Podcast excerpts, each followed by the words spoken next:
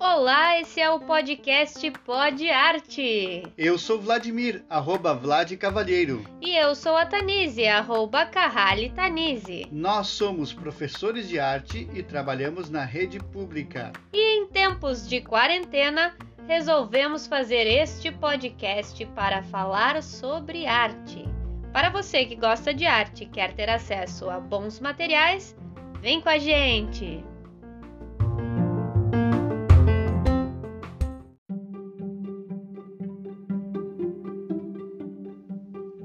Hoje o nosso Pod Arte é sobre Hélio Oiticica, que nasceu no Rio de Janeiro em 26 de julho de 1937, filho de José Oiticica Filho, fotógrafo, pintor e professor, e Ângela Santos Oiticica, professora primária. Teve mais dois irmãos, César e Cláudio. A educação de Hélio e seus irmãos começou em casa, onde tiveram aulas de matemática, ciências, línguas, história e geografia, dadas pelo pai e pela mãe. Também teve grande influência na sua formação do avô, José Oiticica, conhecido intelectual, filólogo, professor, escritor, anarquista e jornalista. No ano de 1947, seu pai foi premiado com uma bolsa na Fundação Guggenheim. A família se mudou para os Estados Unidos, em Washington, e seu pai passou a trabalhar no Museu Nacional dos Estados Unidos. Hélio, então com 10 anos, foi matriculado pela primeira vez em uma escola oficialmente. E a aproximação com a arte começou nesta época. Hélio e seus irmãos tinham à disposição galerias de arte e museus. A família retornou para o Rio de Janeiro em 1950 e em 1952 Hélio começou a escrever e traduzir peças de teatro que encenava em casa com os seus irmãos. Sua tia, a atriz Sônia Oiticica, passou a incentivar nessa empreitada. Durante a segunda Bienal do Museu de Arte Moderna de São Paulo, realizada em 1953, Oiticica entrou em contato com as obras de Paul Klee, Alexander Calder, Pietro Mondrian e Pablo Picasso. E no ano seguinte, iniciou seus estudos com Ivan Serpa na Escola Paulo Walter, no Museu de Arte Moderna do Rio de Janeiro, marcado pela ênfase da livre criação e experimentação. No mesmo ano, escreveu o primeiro dos seus muitos textos sobre arte.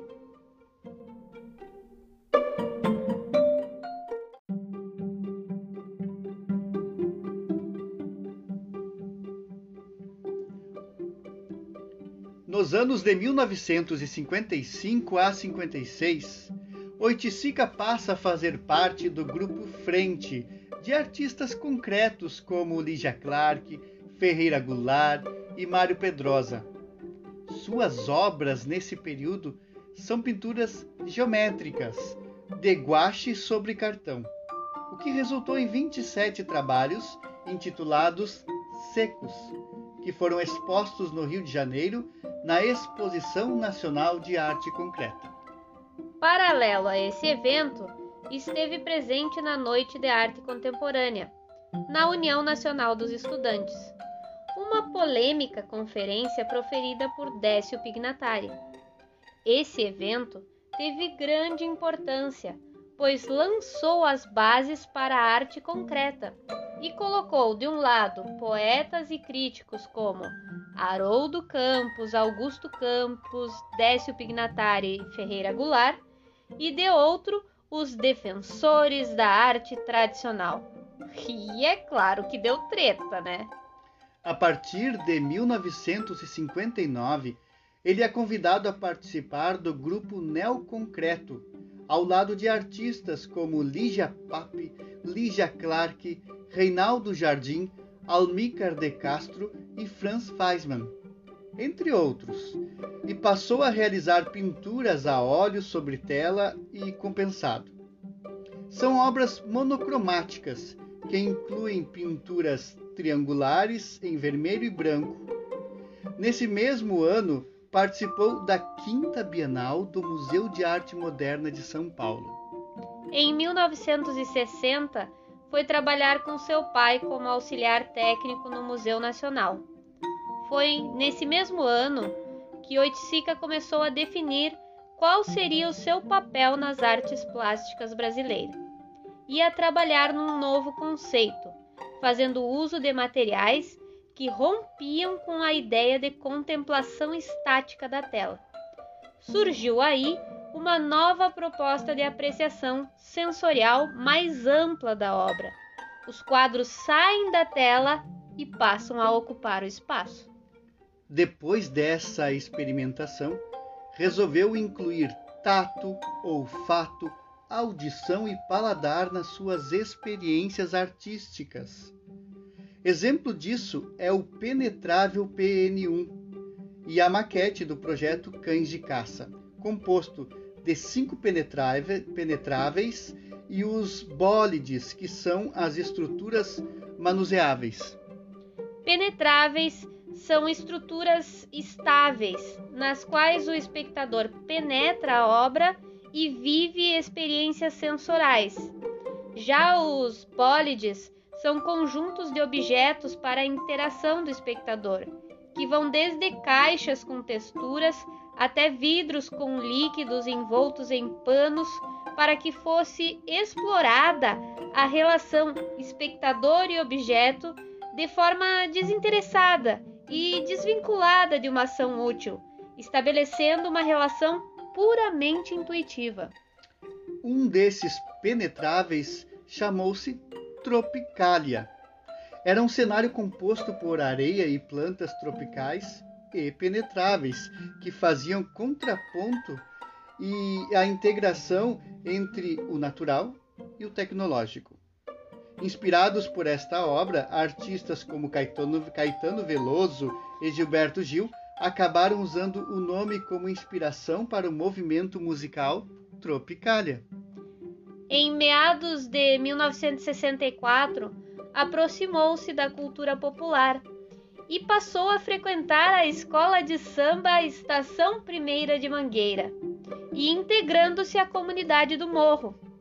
Vem dessa época o uso da palavra parangolé.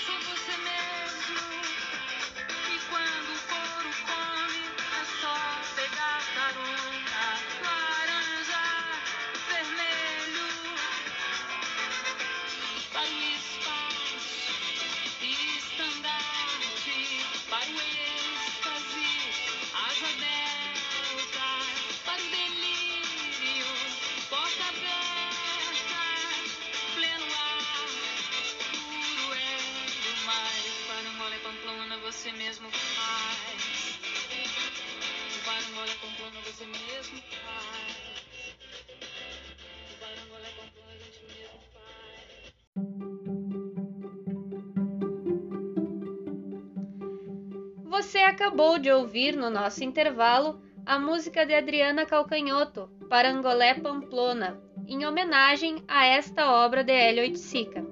O curioso é que a Adriana Calcanhoto ela sabia que ela queria usar o parangolé no show dela, usar e dançar com parangolé no show. E ela fez esta música, Parangolé Pamplona, para poder usar o parangolé no show. Mas que são esses parangolés? Tu sabe que eu vi alguns parangolés pendurados na parede do Margs na décima Bienal do Mercosul, lá em 2015.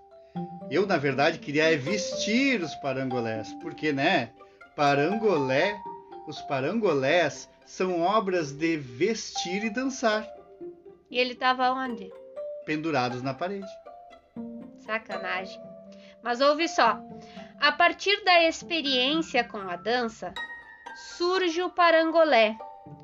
O nome que Oiticica encontra em uma placa que identificava um abrigo improvisado construído por um mendigo de rua, na qual se lia: Aqui é o parangolé. Os primeiros parangolés se compunham de uma tenda, um estandarte e uma bandeira. A primeira capa era para ser usada sobre o corpo, e foram obras que causaram polêmica, e ele definia como anti-arte por excelência. Em 65, os passistas da Mangueira vestiam seus parangolés nas dependências do MAM, Rio de Janeiro, e foram proibidos de desfilar. Hélio então realizou a apresentação no jardim em frente, como uma grande aceitação do público.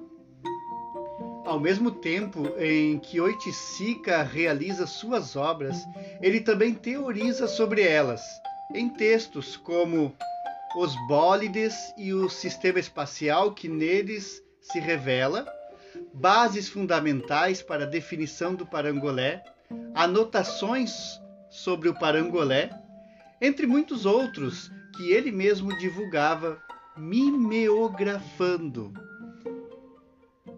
Cultuando a desobediência criativa e negando as leis impostas, em 1965 começou sua carreira internacional com a exposição Sounds 2 em Londres, ao lado de obras como de Duchamp, Paul Klee, Vasily Kandinsky, Leger, entre outros.